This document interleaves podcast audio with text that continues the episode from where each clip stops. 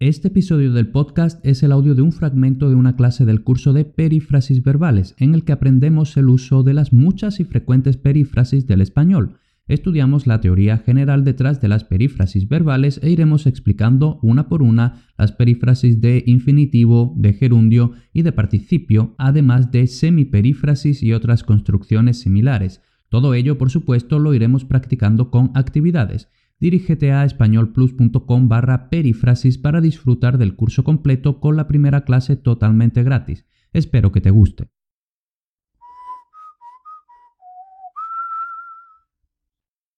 Empecemos por las perífrasis de fase. Se llaman así simplemente porque son perífrasis que destacan una fase dentro de una acción. Por tanto, lo primero que tenemos que saber es cuáles son las fases de una acción. Pues bien, aquí tenemos algo que ya hemos usado alguna vez, la carrera universitaria con su primer año, su segundo año, su tercer año y su cuarto año, y luego vemos que a la izquierda tenemos verano, a la derecha tenemos trabajo. Bueno, la acción que vamos a considerar aquí propiamente es hacer la carrera universitaria. Esa es la acción que vamos a analizar, que vamos a descomponer en sus fases. Y el nombre de estas fases son inminencia, inicio, interrupción, progresión, final y transición. Como vemos aquí, están ordenadas de forma, vamos a decir, cronológica, pero luego tenemos 0, inminencia, 1, inicio, X, interrupción, 2, progresión, 3, final, Z, transición.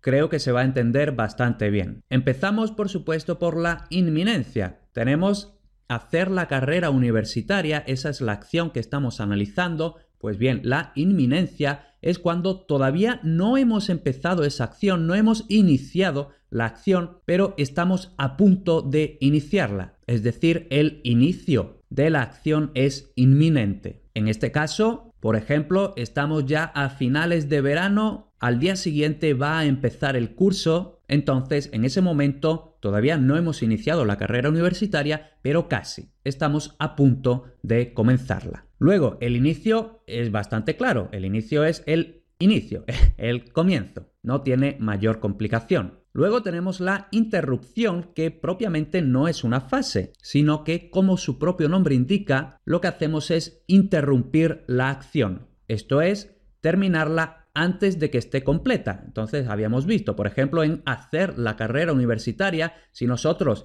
dejamos de estudiar el primer año, pues ahí ya hemos interrumpido, hemos acabado, pero sin completar. Entonces, eso, como podemos ver, puede ser, por ejemplo, a mitad del primer año, o al final del segundo año, o al final del tercer año, etcétera. Luego tenemos la fase de progresión, de esto hablaremos más en la clase siguiente cuando veamos las perífrasis progresivas y por supuesto lo matizaremos un poquito más, pero básicamente la progresión es todo el progreso de la acción. Luego, la última fase de la acción propiamente dicha es el final, que igual que el inicio es bastante obvio, bastante claro, no tiene ninguna complicación. Es decir, hemos completado la acción y después de completar la acción, de finalizar la acción, tenemos una fase añadida que es la transición, es decir, terminamos y hacemos transición hacia una acción diferente. Entonces, por ejemplo, aquí la transición sería una vez que terminamos la carrera universitaria y ahora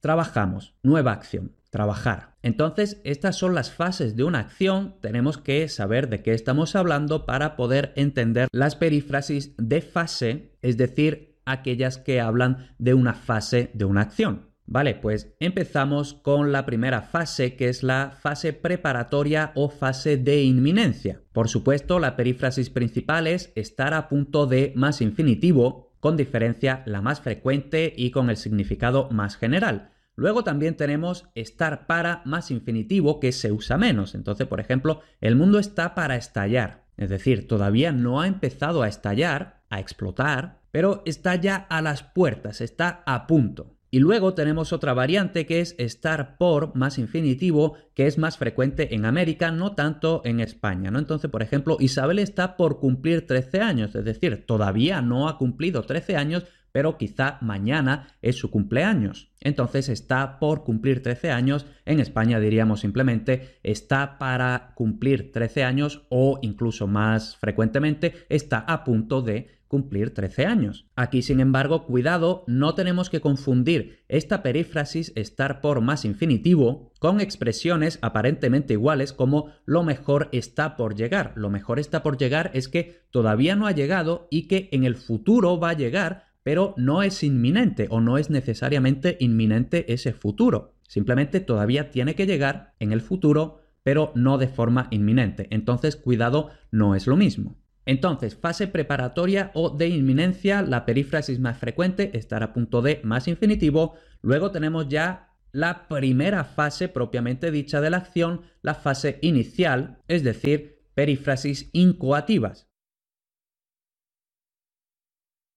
Muchas gracias por escuchar este podcast. Si quieres seguir perfeccionando y aprendiendo español de verdad, no olvides suscribirte al contenido premium en españolplus.com barra apuntarme que te dará acceso a todos los cursos de español intermedio y avanzado, las clases semanales en directo con la actualidad del mundo hispano y mucho más. Apúntate en españolplus.com barra apuntarme. Nos vemos dentro.